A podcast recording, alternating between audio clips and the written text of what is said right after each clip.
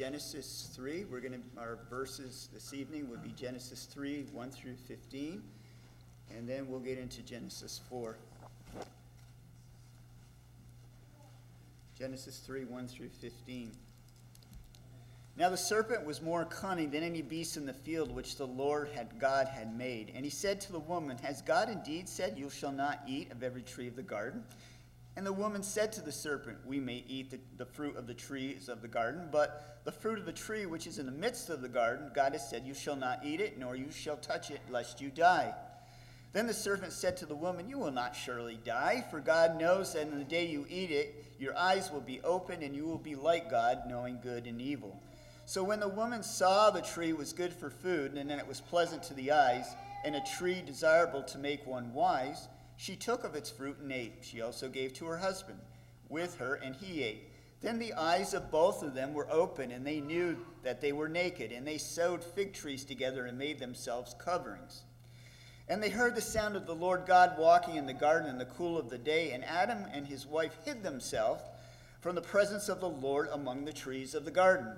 Then the Lord called to Adam and said to him, Where are you? So he said, I heard your voice in the garden. I was afraid because I was naked and I hid myself. And he said, Who told you you were naked? Have you eaten from that tree of which I commanded you that you should not eat? Then the man said, The woman you gave me, you gave to be with me, she gave me of the tree, and I ate. And the Lord God said to the woman, What is this you have done? And the woman said, The serpent deceived me, and I ate.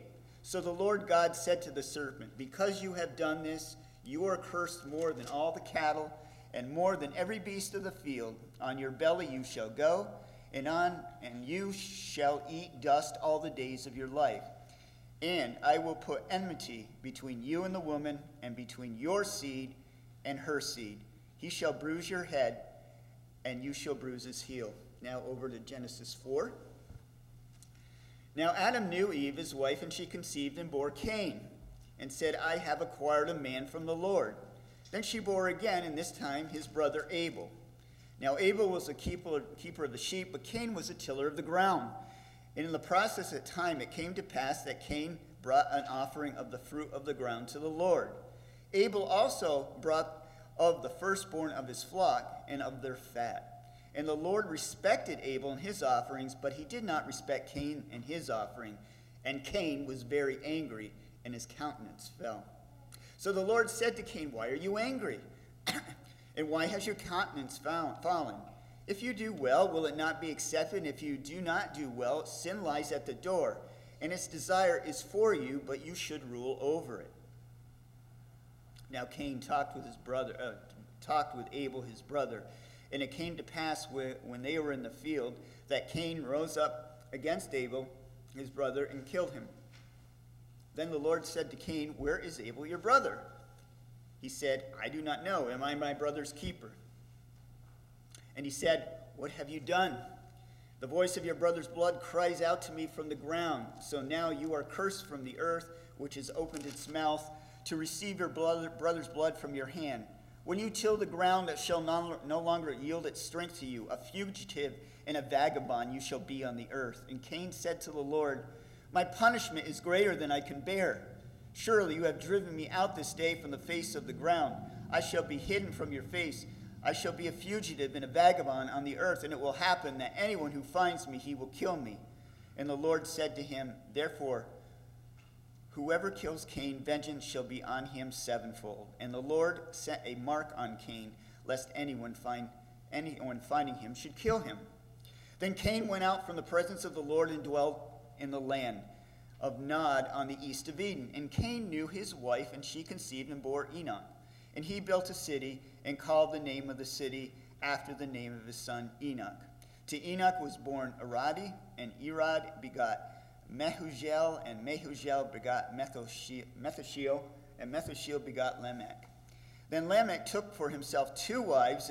The name of one was Ada, and the name of the second was Zillah. And Ada bore Jabal.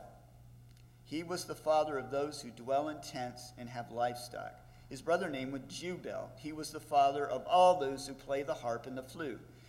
And as for Zillah, she also bore Tubal Cain, an instructor of every craftsman in bronze and iron, and the sister of Tubal Cain was Naamah.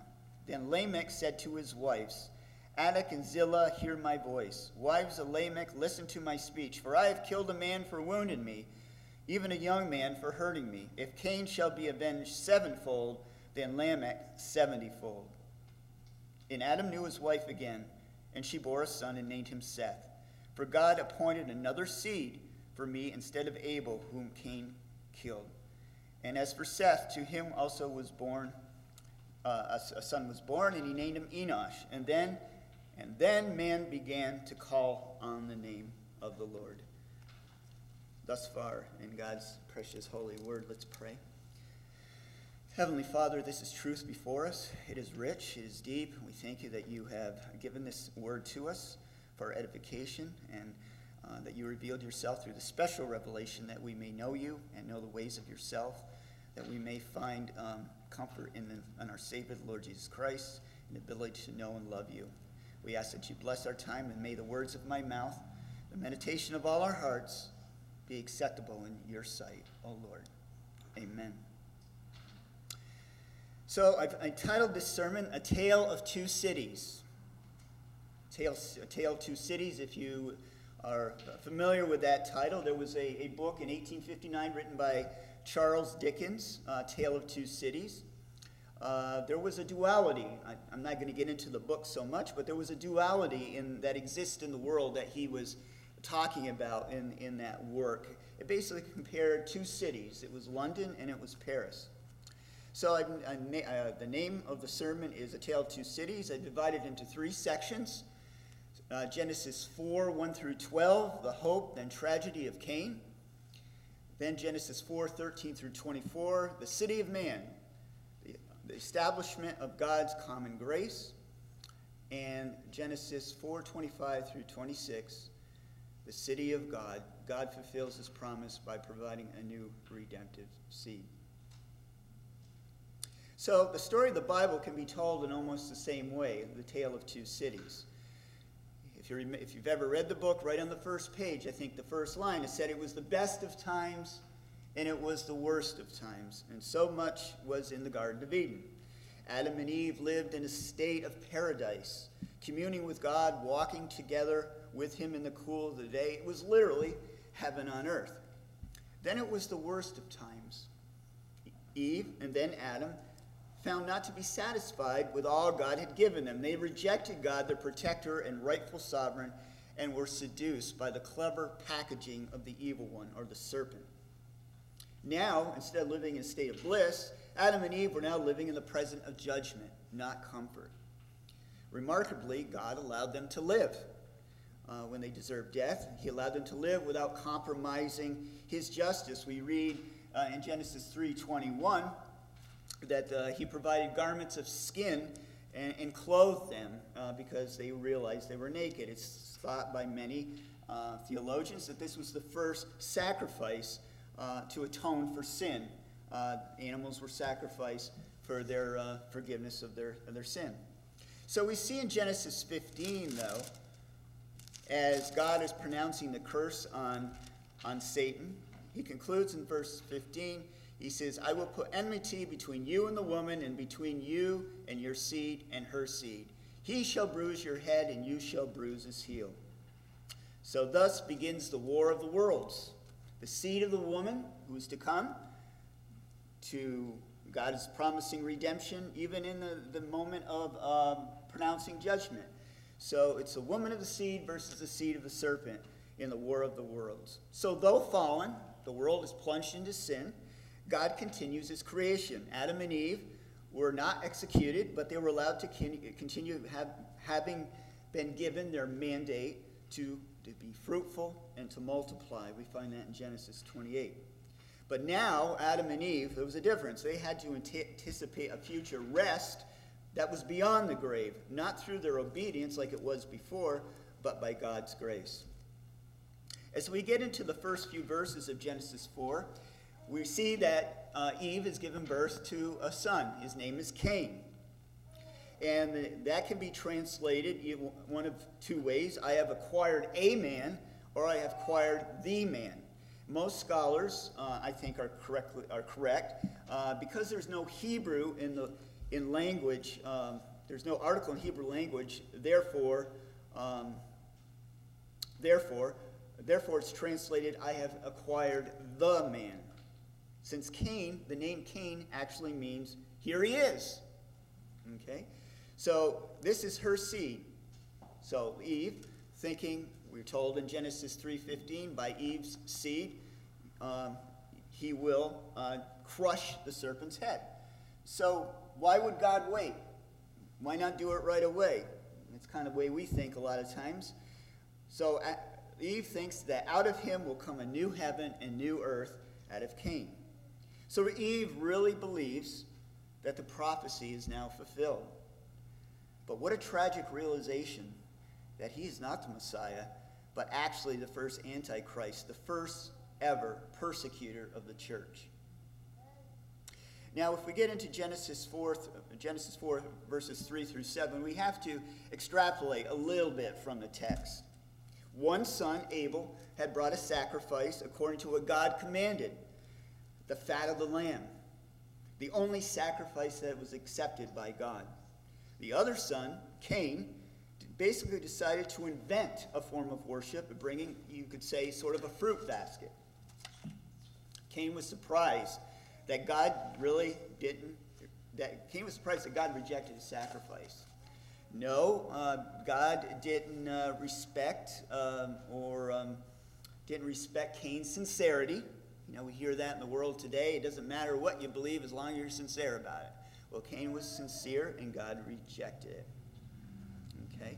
Now, this day and age, there's a lot of debate within the visible church. Mean, it's been through the centuries. There's a debate. Some say it's, uh, uh, uh, you have to, there, there's proper form of worship today, and there's others who say we, they say, they say that we have to go by the word of God, what God commands it, and that's the position I would take. But there's a lot of uh, people say if God doesn't for, uh, forbid it, then it's okay. So we see a lot of things happening today uh, to the most bizarre. You know, we see clowns for Christ and things of that nature. So there's this debate uh, how to worship. But it, this situation between Cain and Abel, it was basically came down to who brought a sacrifice or worship according to God's commandment and who did not. Cain acted on his felt need, basically saying, I'll bring what I produce, what I have made with the work of my hands. I'm earning. I'm earning my, my acceptance before God. Now, we read in Leviticus, we go through the blood sacrifices in Leviticus, and sometimes we're a little perplexed about all this blood and sacrificed animals. But we do read in the New Testament, Hebrews 9:22, that without the shedding of blood there is no remission of sins. Does all this shed animal blood really satisfy God? No, he doesn't need them, but it's a picture or it points to the one he will provide whose blood shed blood he will accept as the ultimate sacrifice for sin. So in Genesis 4, verses 8 through 11, we see the first, very first church martyr. Cain talked with his brother in the field. Now, Calvin, John Calvin, really believes this was familiar in nature, such as a demeanor uh, that would be portrayed uh, from the church enemies throughout history. They appear gentle. You know, after all, is his brother, right? He's probably going out to meet him.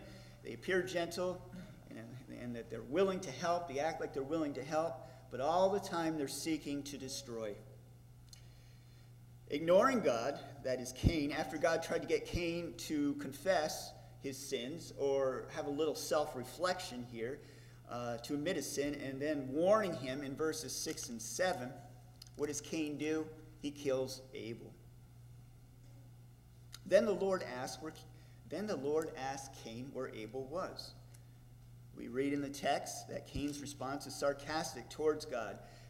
Calvin basically says that you know, that Cain was probably thinking because he was not he was not required to give an account for his murdered brother because he had received no express command to take care of him, thinking in his twisted thinking that he could get out of what he just did. Now, if you look in verse 10, the thing that God says to him is, What have you done? Where have we heard that before? We heard that in Genesis 3. It's what God said to Adam, it's what God said to Eve. What have you done? Now, if we went through the Bible it with fresh eyes, not knowing the, the end story, and we know what that is, but through the period of the Bible, there's a storyline of many who could have been this second Adam, who could have been the seed. You know, we, we look at, um, we've, we've seen the, the question asked to Adam and Eve. Then we get to the Abraham, or Abram at the time, uh, noble man. We refer to Abraham as the father of the faith. Could he be the one, the second seed? But we see all his faults in Scripture. God reveals it to us. He goes into Egypt. He's afraid that he's to, that the, the Pharaoh is to kill Sarah, and, or uh, take Sarah for part of his harem, I'm sorry, and that he will kill Abraham. So what does Abraham do? He lies and says, She is my sister. So he's basically defiling his wife at this time. He's basically making her a harlot. And does he learn his lesson? No. In Genesis 29, with Abimelech, he does the same thing. He fears for his life. Lest I die on her account, you know, he hands over his wife. Same situation. And what, what did the Pharaoh say in the first incident? He said to Abraham, What have you done? What did Abimelech say to Abraham? What have you done? Okay, Isaac comes along. Could he be the one? He's the next in line. The father, uh, we worship the God of Abraham, Isaac, and Jacob. Isaac is the next in line. Could he be the true seed? Well, like father, like son, in Genesis 26 10, he does the same thing with Abimelech, the ruler of the land. He gives up his wife to spare his own life. What does Abimelech say? What have you done? They didn't want to die, but they defiled their wives instead, totally unlike the true G- G- uh, Messiah, Jesus Christ, who we know laid down his life for his bride, us, the church. That's the end of the story, but we have much more to go in the storyline that we're talking about with Cain and Abel. Now let's go to a backdrop of the story. There's a backdrop going on to really get the idea of what God is telling us in his written word. Satan, after all, he knows the plan. It's right here in Scripture. He knows the one who's going to redeem or to crush his head is going to be coming from the line of Eve. That it will be coming in his line. So his goal is to keep him from being born. We see this in the time of Moses in Exodus, Exodus chapter 1 and 2. We also see it in the time of Jesus with King Herod in Matthew 2. So Cain is not the seed of the promise. He becomes a figure for the persecutor of the church for all ages. We can read this in Luke 11, 47 through 51, where Jesus is speaking Woe to you, for you built the tombs of the prophets, and your fathers killed them. In fact, you bear witness that you approve the deeds of your fathers. For they indeed killed them, and you built their tombs. Therefore, the wisdom of God also said, I will send them prophets and apostles, and some of them they will kill and persecute, that the blood of all the prophets which was shed from the foundation of the world may be required of this generation, from the blood of Abel to the blood of Zechariah, who perished between the altar and the temple. Yes, I say to you, it shall be required of this generation. So we see that there, how Cain represents the evil one. And also in Jude 11, where the writer writes, Woe to them, for they have gone the way of Cain and murdered. They, they have gone the way of Cain, who have run greedily in the error of Balaam for profit and perished in the rebellion of Korah.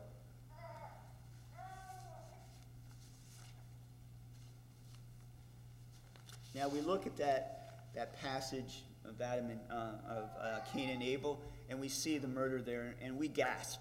Okay, but the point the point is that the true enemy of God is the one who tries to draw the church away from what is it's called to do in word and sacrament. This is actually worse than the act of murder.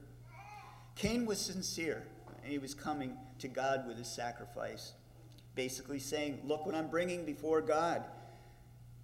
We find that in many churches today. We find that doctrine is not important, sincerity is, but like Cain, this subvert, subverts the gospel. In Genesis 4 12 through 22, we see the beginnings of God's common grace. God's curse on Cain now links Cain with Satan. John, the Apostle John, makes reference to Cain in this way in the New Testament in 1 John 3:12, where he says, "Not as Cain, who was of the wicked one and murdered his brother. And why did he murder him? Because his works were evil and his brothers righteous." Cain is no longer a tiller of the ground of the soil, but he's to be a fugitive and a vagabond. Surprising here is God's amazing patience with him. What was in order for Cain? Execution. So God has amazing patience with him. Still, Cain is in despair regarding his punishment. He says in verse 13 and 14 that he fears for his life. Is he repentant? No. Is he sorrowful? No. He's very self-centered. He's not has any remorse for what he did to a holy God who made him. He is worried about what is going to happen to him now. So we're told in verse 15 in the, in the same chapter that God put his mark on him. We don't know what that is, but it means that God put his hand of protection on him. We can call this probably the first incident that we see in God's word uh, from creation of God's common grace. Common grace for Cain is now removed from God's covenant community and is now to live east of Eden in the land of Nod. And we see that in verse 16. We then read how Cain, lacking faith, that God would protect him. God said, I'll put my hand upon you, I'll put your mark upon you. Does he, does he believe God? He lacks faith. No. He builds a city which defiles God's judgment. This earthly city that he's built basically offers him both civilization and protection However, we know this just challenges God's sovereignty. Hence, this is the establishment of the city of men. The faithful, however, in contrast, who will um, basically come to faith and put their trust in the Lord's provided seed, who put their hope in a heavenly city, this is in contrast to those who will be referred to as the city of God. And we read in Hebrews 11:4. The writer of Hebrews says, By faith, Abel offered to God a more excellent sacrifice than Cain, through which he obtained witness that he was righteous, God testifying of his gifts, and through it, he being dead still speaks. So, this is really the first instance of sola fide. Uh, um, Reformation, the sola scriptura, uh, uh, sola fide is by faith alone. So we see by faith, Abel offered the sacrifice that God had required. So we see an establishment here. The city is going on, the city of men. We see how God does care about culture and civilization as we live in this world today.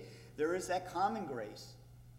His common grace allows it to flourish as we see in the world today and throughout history. He cares and protects the city of man from each other. In other words, we're totally depraved, we're fallen sinners, but He protects man from destroying one another by His common grace. He allows cities to thrive, cultures to thrive. He protects them from each other, but He does not protect them from Himself, and not in a redemptive way. So Cain's descendants they create a culture as seen in verses 17 through 22 in chapter 4. They live in tents, they have livestock, they become artists, teachers, and craftsmen.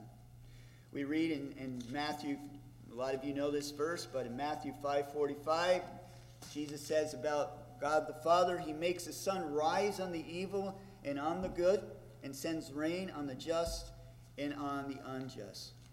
So, in other words, God has his blessing on creation despite the curse of the fall. So, the establishment of the city of man is here. Okay? What are the characteristics of the city of man? Well, we can read in verses 23 through 24. Does it get any better? No. The descendants of Cain get progressively worse. There's not an utopia created. Many, like people have the worldview today, we're working towards an utopia. But as what's happening, just as it happened then, it, it doesn't become an utopia, utopia, it degenerates. Think in terms of our own culture. So we cannot remove the confusion of the Cains in the world right now in regards to law and the gospel. When I say law, I mean good works. They trust in their works, they trust in their performance, they trust in themselves. Look what I have brought, look what I have done. We see that in the Tower of Babel in the book of Genesis. They are self satisfied with their, profession, uh, their professions. The citizens of the city of man will not accept, they cannot understand God's means of redemption from what he has done in sacrificing his own only begotten Son. So Cain was the first to apostatize from Christianity. It began with false doctrine and false worship. We see this intensely, intensify, I'm sorry, intensify in generations to come. With the decadent Lamech, as we read in the end of chapter 4, he not only abuses God's marriage institution by taking two wives, the first instance of polygamy, but he also celebrates his own ego. This is not totally like the book uh, classic Walt Whitman's A Song of Myself. The unbeliever puts their trust in the city of man, what they can see. They put their trust in law and order, freedom, democracy, communism, free enterprise capitalism, art, socialism, culture, science, education, philosophy, politics, and entertainment. In contrast, we, God's people, put our trust in what we cannot see the city of God. So the last two verses, Genesis 25 and 26. So the city of man is established. However, there is good news. Abel's dead, city of man's thriving. What is it? What are we to do? So there's good news after the tragedy. A new son to Adam and Eve is provided by God in place of the murdered Abel and exiled Cain. God takes the initiative, giving the new seed. And this person's name is Seth. Now, that name means the elect one. Now, Seth, the elect one, he begot Enosh. We see that in verse 25. And then we have a glimmer of hope. We see in verse 26 then men began to call on the name of the Lord. This is the start of God's golden chain.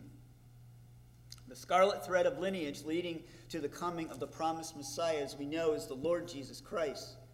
There are many in this long line of history of the Bible that may be given hope. As I mentioned earlier, if we were, were to read the Bible with fresh eyes, not knowing the, the, the end of the story, there there are many that could have been the ultimate seed. We look at Noah, he was preserved. But we know what happened to him. He got drunk, he was naked, he failed. Abraham, we read his failure. We read Isaac's failure.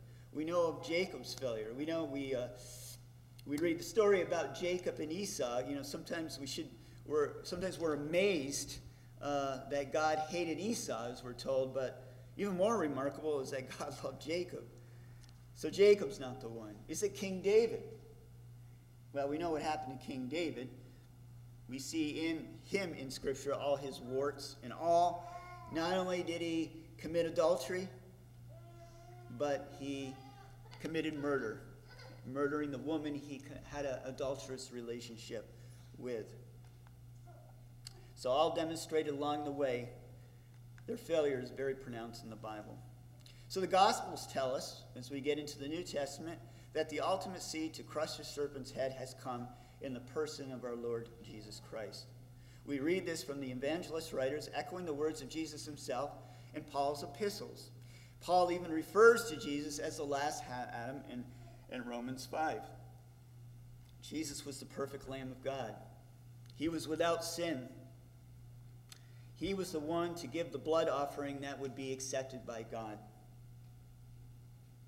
So, through this line, through the line of Seth, became our Savior. God provided the new seed despite the tragedy in chapter 4. In chapter 4, this is where it all started. what we've read, the first few verses. The start of the tale of two cities the lineage of the elect and the lineage of the reprobate. It's a storyline that continues throughout the whole Bible. This starts, number one, the separation of the church from the world, the persecution of the church, and lastly, the confusion that the world has with the church. As we see in reading of Cain and his descendants, the creation of culture resulted in sectarianism in just a few generations. It began with false doctrine, as we said, and false worship, and we see the world as it is now. We have to, we just turn on the news and see it. Now, how do we apply this essential truth of the city of men and the city of God that runs right through the Bible? How do we use this doctrine, which is so pronounced? So, what should the church do when we lament the secularization of the culture? Unfortunately, a lot of times when, say, when some say that many churches preach bad doctrine, a, Christ, a Christless Christianity, which is predominant today, many churches out there, they're nothing but synagogues of Satan. They do not preach the truth. They do not preach the gospel. They preach man, humanism. But when some say that's the problem, that there's a Christless Christianity, or it's entertainment driven. There's entertainment driven worship services. That these are the issue. Basically, that the church is not being the church. On too, on, too often, this is rejected and saying, no, no, no, no, no, no, no, no, it's because of bad morals. We need to clean up the city of man. They did this in the 1920s, I believe, with prohibition. Trying to clean up the city of man. It was a disaster. Didn't do anything to change hearts? Not at all. So I think the answer to how the church is to respond to the culture that we live in is to be mindful of these two cities and keep them separate. Yes, in this world, as Christ people, you can say we do have a dual citizenship in this world. We are the city of man, but we have a dual citizenship. We are the city of God. You can view it this way, and in fact, I had dinner lunch today with Tom Troxel. He brought up something that I'm going to use. He, when he thinks of this, he tells his, uh, his people and his, his church that in the city of God, we view each other as brothers and sisters. In the world, we view them as neighbors.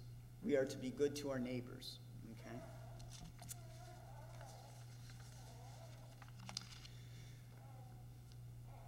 But what separates us from the world that gives us a dual citizenship and not just one citizenship, as mentioned earlier. Our hope, as we mentioned earlier, is the heavenly city, not the city built by men. Now, Peter, he tells us, 1 Peter 2, 9, uh, chapter 2, verse 9, he refers to us and to them back then preaching.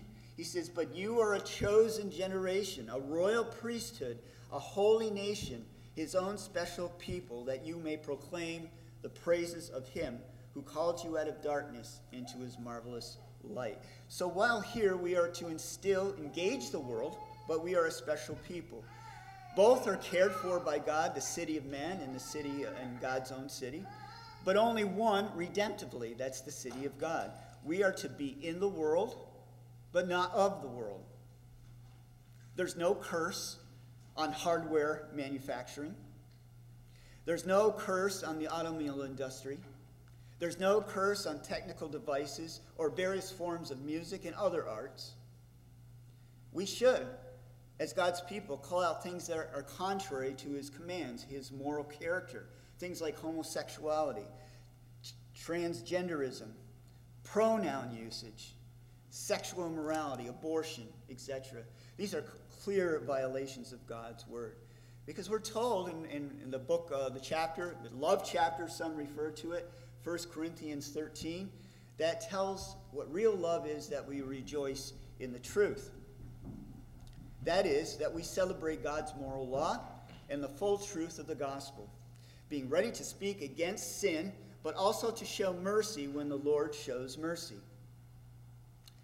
Okay, but what happens when we lose the perspective of the existence of two cities. When we lose that, too often we get angry. To a certain extent, that's righteous anger. But how easily do we go beyond getting angry with things that affect us personally rather than things rather than things that don't necessarily oppose the truth of God's commands, his truth and holiness. We're told that it is not a sin to be angry. We read that in Scripture, I believe in the book of Philippians. Be angry and do not sin. There is a righteous anger.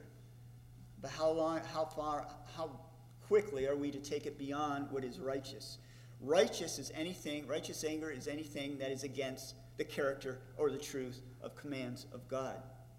When we have unrighteous anger, we're basically getting angry for ourselves, our pride, our wishes, our convenience, what we want to happen. So, when this happens, when we do that, the church can end up doing things that poorly represent Christ. We obsess over things like our constitutional rights, the competency of governing authorities, the level of patriotism we want to see, the degree in which we want to wear masks during the pandemic. Sorry, but the church is not a segment of one certain political party. The city of man is fallen.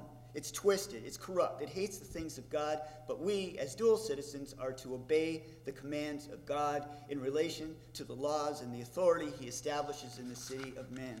We read that again in Romans 13, 1 through 4, where God, Paul writes, God says, Let every soul be subject to the governing authorities, for there is no authority except from God. And the authorities that exist are appointed by God. Therefore, whoever resists the authority resists the ordinance of God, and those who resist will bring judgment on themselves. For rulers are not a terror to good works, but to evil. Do you want to be unafraid of the, of the authority? Do what is good, and you will have praise from the same for he is God's minister to you for good. But if you do evil, be afraid, for he does not bear the sword in vain. For he is God's minister, an avenger to execute wrath on him who practices evil. Now, I, sometimes I think in these last year and a half or so, I think the church, at times, not all the time, you know, if it's anything that, you know, uh, we lose sight of these two cities, I think. Do you know I know people that will not become a Christian because they do not like Donald Trump? I mean, think about that. It's because the church is not keeping things distinct. They're getting involved where we should not. And how do you pull somebody out of that? They, they hate Trump, so they think that if they come to Christ and they are a Christian, they associate with him they do not particularly like. So, again, as God's people, our primary focus should be to glorify God in the redemption of others, not make efforts to improve on God's common grace. We walk by faith, we walk not by sight. We walk by faith, not by sight. As servants and slaves of Christ, we need to go forth telling obsessed greater Son, Jesus Christ. Because you know what? There's still hope for those who are dead and in sin, living out faith living without faith in Christ, trying to find their refuge in the city of man that is bound for utter destruction. The amazing thing by God's mercy and grace is that in these last days that we live in, a person can still find mercy and grace and renounce that citizenship of the city of man and instead and find their refuge in a new citizenship in the city of God, which is bound for eternal life. This is done by placing trust in the seed given in Jesus Christ. So, tonight, if you're here and you're examining yourself and you see yourself as a citizen of the city of man and you want to relocate and belong to that other city, there is still hope for you. We're told in John 3:16 that God so loved the world uh, that he gave his only begotten son that whoever believes in him shall not perish but have everlasting life. That the righteousness that he will accept, the only righteousness is the, the sacrifice that his son is provided. What God has done for them, what God has done for you, not what you can do for God. So flee that city of man, come to the city of God. We can see a similar situation if you know Pilgrim's Progress. You look at the main character, Christian, in Pilgrim's Progress. What does he do? He, he flees what is called the city of destruction. And the city of man is going to be destroyed. So, you, if you're here tonight, becoming a part of God's people, the church, you can also be a partaker of the news that we hear from the writer of Hebrews. Hebrews 12, 22 through 24, and I'll close with this. But you have come to Mount Zion, and to the city of the living God, the heavenly Jerusalem, to an innumerable company of angels, to the general assembly and the church of the firstborn who are registered in heaven, to God, the judge of all, to the spirits of just men made perfect, to Jesus, the mediator of the new covenant, and to the blood of sprinkling that speaks better things than that of Abel. Let's pray. Heavenly Father, we thank you for the Lord Jesus Christ. We thank you that you've brought us into the, your city. As we look to your heavenly city, we look to you, Father, by faith. We cannot save ourselves. We are dead in sin. We have to let our pride down, and you have done that in our hearts, that we reach out to you, crying, Abba, Father. We reach out to the Lord Jesus Christ and find the only means to which we may be reconciled to you. Thank you for this truth. We are your people. We pray that you bless us this week. As we go our ways this evening, as we go into our duties, our work, our service, that we proclaim this truth of the city of, of your city to a world bound for destruction. We ask all this in the name of Jesus Christ and for his name's sake. So, now.